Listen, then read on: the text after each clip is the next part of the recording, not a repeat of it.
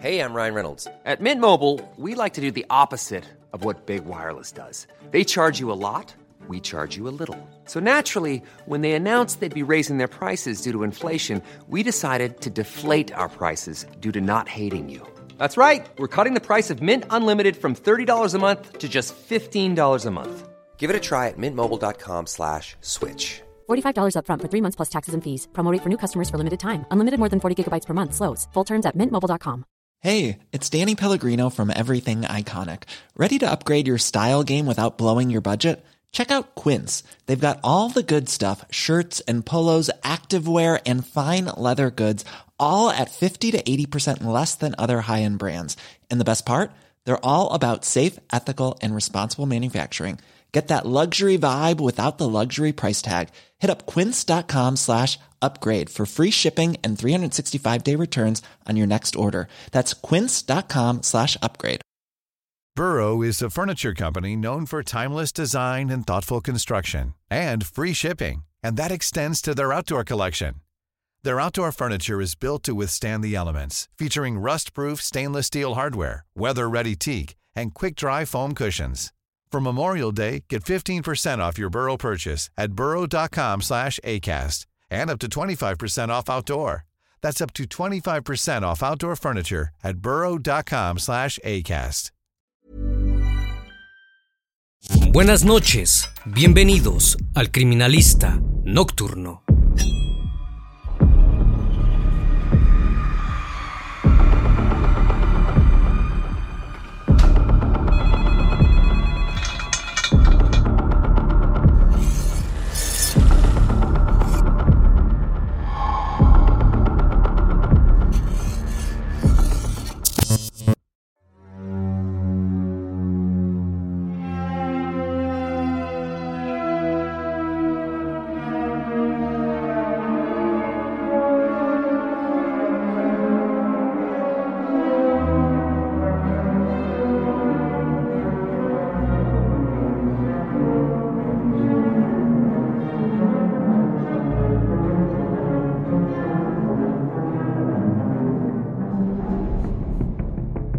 Río Volga en Rusia es el más largo de Europa, fluyendo a través de Rusia central, con sus cerca de 3.645 kilómetros que llegan hasta el sur de Rusia y desembocan en el mar Caspio. Históricamente, es un lugar importante pues era el encuentro entre dos civilizaciones. El río fluye a través de bosques y estepas forestales y por cuatro de las diez ciudades más grandes de Rusia.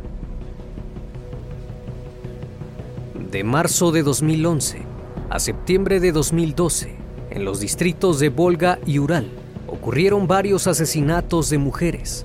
Los crímenes guardaban muchas similitudes, entre ellas la edad de las víctimas, que oscilaba entre los 75 y 90 años, para dar con el sospechoso, apodado por los medios rusos como el maníaco del Volga. Los investigadores realizaron más de 10.000 pruebas genéticas las cotejaron con los datos de las bases criminalísticas. Los crímenes permanecieron sin esclarecer durante mucho tiempo, aunque el modus operandi estaba ahí. Era claro que todos los crímenes fueron cometidos por una misma persona, pero la investigación no cesó y durante mucho tiempo la búsqueda continuó. Nueve años después de que el sujeto empezara a asesinar, la policía lo logró detener en Kazán, al suroeste de Rusia. Se trataba de Radik Tagirov, de 38 años, quien es conocido como el maníaco del Volga. Esto debido a que la mayoría de los crímenes fueron cometidos en ciudades cercanas a ese río. El Comité de Investigación del país revisó la base de miles de personas detenidas y condenadas en Rusia, hasta que lograron encontrar una coincidencia. En 2009, un sujeto de nombre Radik Tagirov había sido condenado por robo y posesión ilegal de armas, base en los resultados de la investigación forense y el análisis biológico, se estableció que todos los actos fueron cometidos por este sujeto. Por lo menos 26 víctimas fueron asesinadas por este hombre. Un trabajo minucioso, sistemático e investigativo llevaron a la detención del sospechoso. Muestras de ADN a partir de restos biológicos como sudor o cabello, así como las huellas de su calzado en los lugares en donde perpetró los crímenes, y un encendedor que dejó olvidado en el domicilio de una de las víctimas, en el que también se encontró material genético, ayudaron para esclarecer el hecho.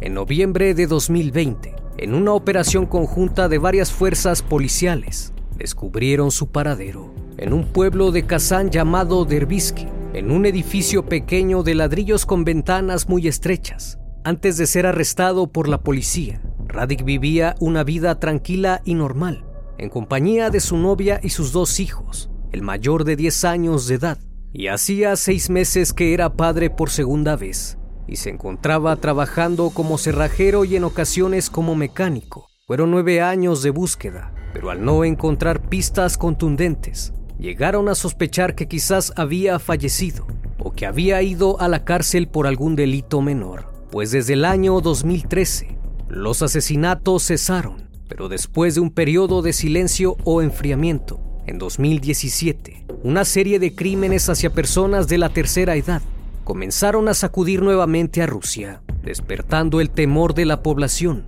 ante el resurgimiento del maníaco de Volga.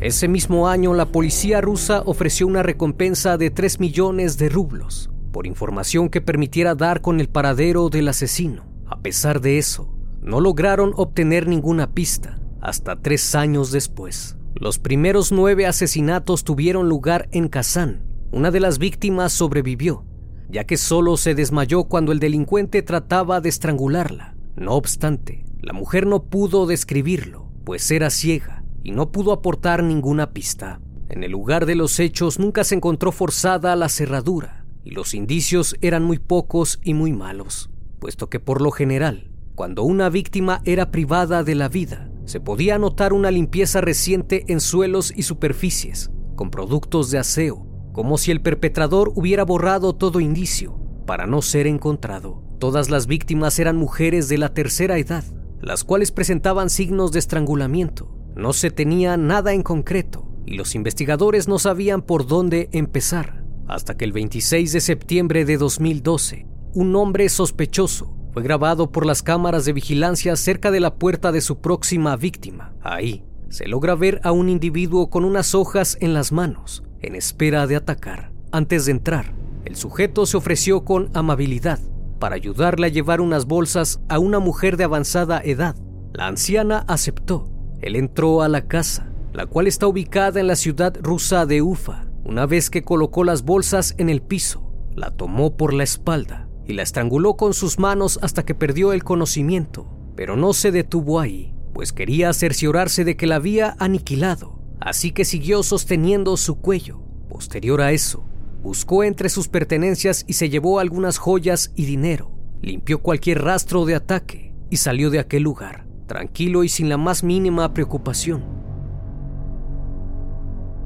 Una vez que se logró obtener esta grabación, los investigadores comenzaron a interrogar a personas cercanas a la propiedad, pero no encontraron mucho. Sin embargo, el hijo de una de las víctimas anteriores reconoció al sujeto y aseguró que efectivamente era el hombre que había visto, pues aquel día en que atacaron a su madre, el hombre llegó a su casa y encontró a su progenitora en el suelo sin funciones vitales. Pero no fue todo lo que encontró, pues mientras éste ingresaba, el asesino estaba buscando entre las pertenencias de su víctima y al escuchar la puerta alcanzó a salir por la ventana y no fue capturado.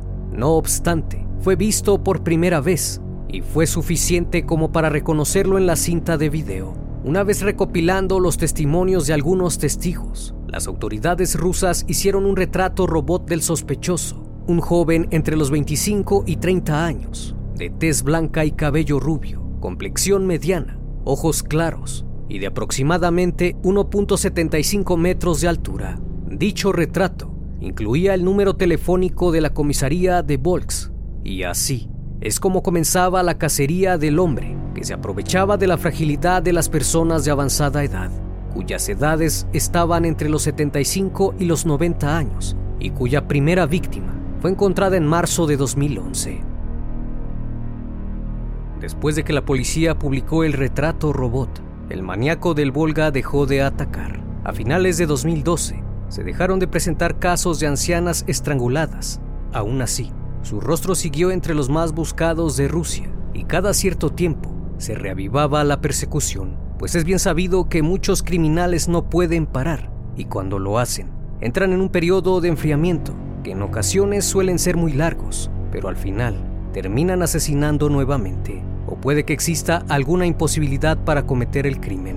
A pesar de que Tagirov limpiaba con abundante detergente sus huellas, los adelantos tecnológicos permitieron determinar, con las pruebas de ADN recabadas en el lugar de los hechos, que todas aquellas mujeres habían sido asfixiadas por el mismo autor y había atacado en más de nueve ciudades cercanas al río Volga, a unos 700 kilómetros de Moscú. Usaba las manos o lo que llamara su atención en el momento del asalto.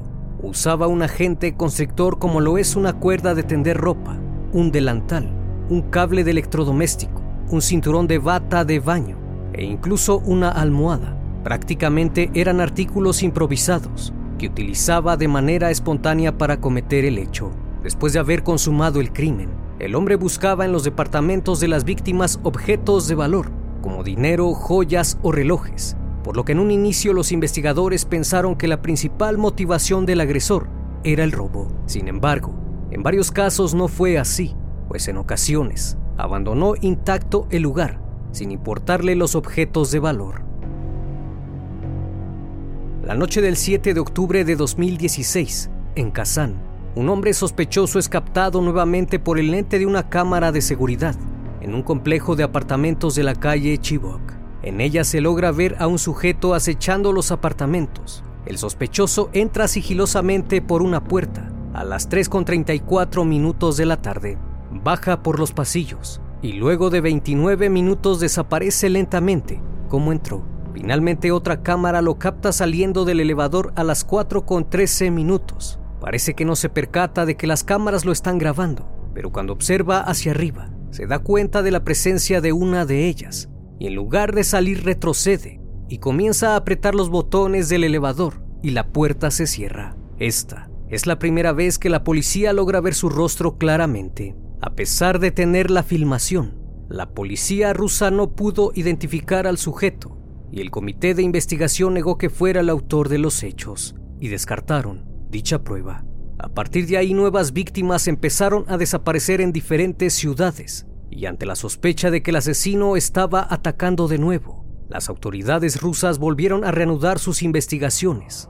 Para ello, revisaron miles de pruebas genéticas hasta que la agencia dijo que tenía muestras de ADN que vinculaban a Radik Tagirov con los asesinatos. El primero de diciembre de 2020 fue detenido Luego de que fue encontrada su dirección en Kazán, el ministro del Interior de Rusia publicó imágenes de un hombre que aseguró era el principal sospechoso de haber privado de la vida a mujeres de la tercera edad y que además lo había admitido. Durante el interrogatorio, Tagirov dijo no recordar a cuántas personas había privado de la vida, pero aseguró que fueron muchas y no las contaba. Los investigadores calculan que podrían ser más de 32. Confesó que su primer crimen lo cometió unos meses después de salir de la cárcel, cuando fue detenido por robo y posesión de armas, pues aseguró que vivía en la calle y al no tener que comer, vio la oportunidad cuando observó a una anciana desvalida y la asesinó para poder robarle, aunque las investigaciones del caso señalaron que estaba mintiendo, pues para ese entonces estaba casado y acababa de ser padre por primera vez.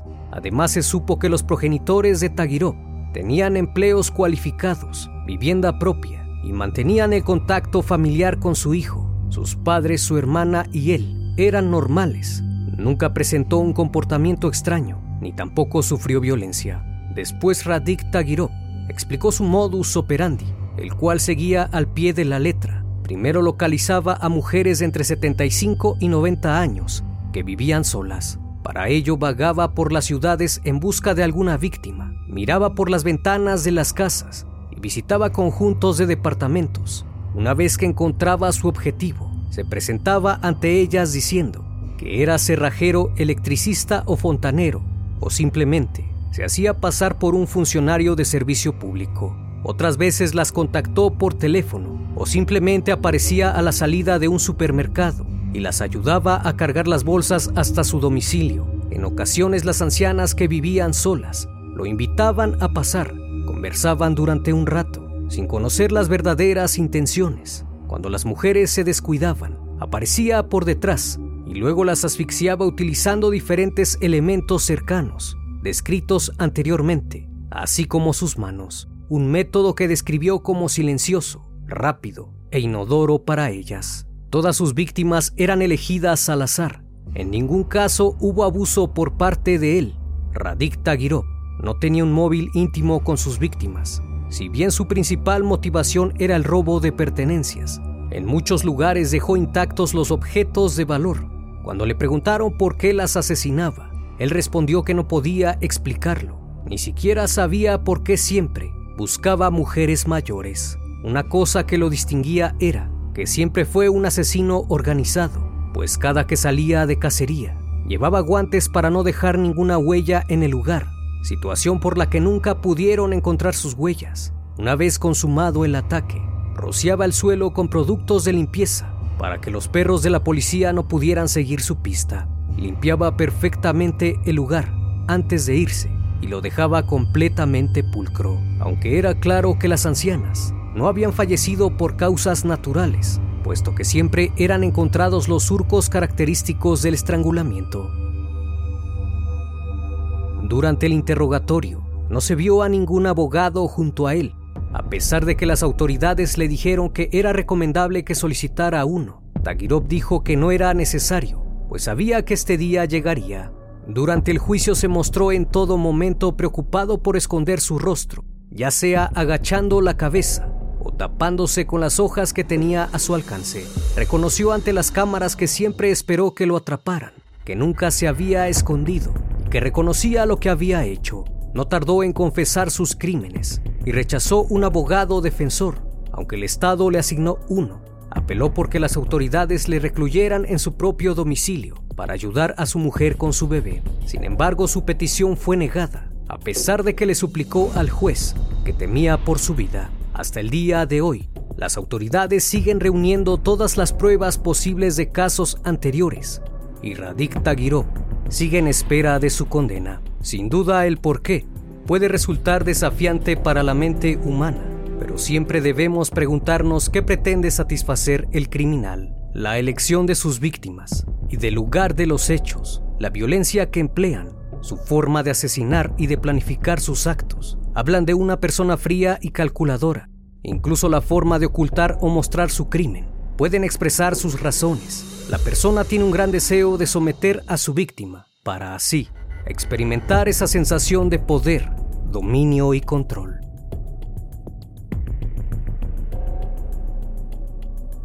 Como cada noche agradezco su compañía, que cada semana me brindan al permitirme entrar en sus hogares y mostrarles casos impactantes y devastadores que nos abren un panorama muy amplio de lo que puede ocurrir a nuestro alrededor. Esto es El Criminalista Nocturno. Hasta la próxima emisión. Buenas noches.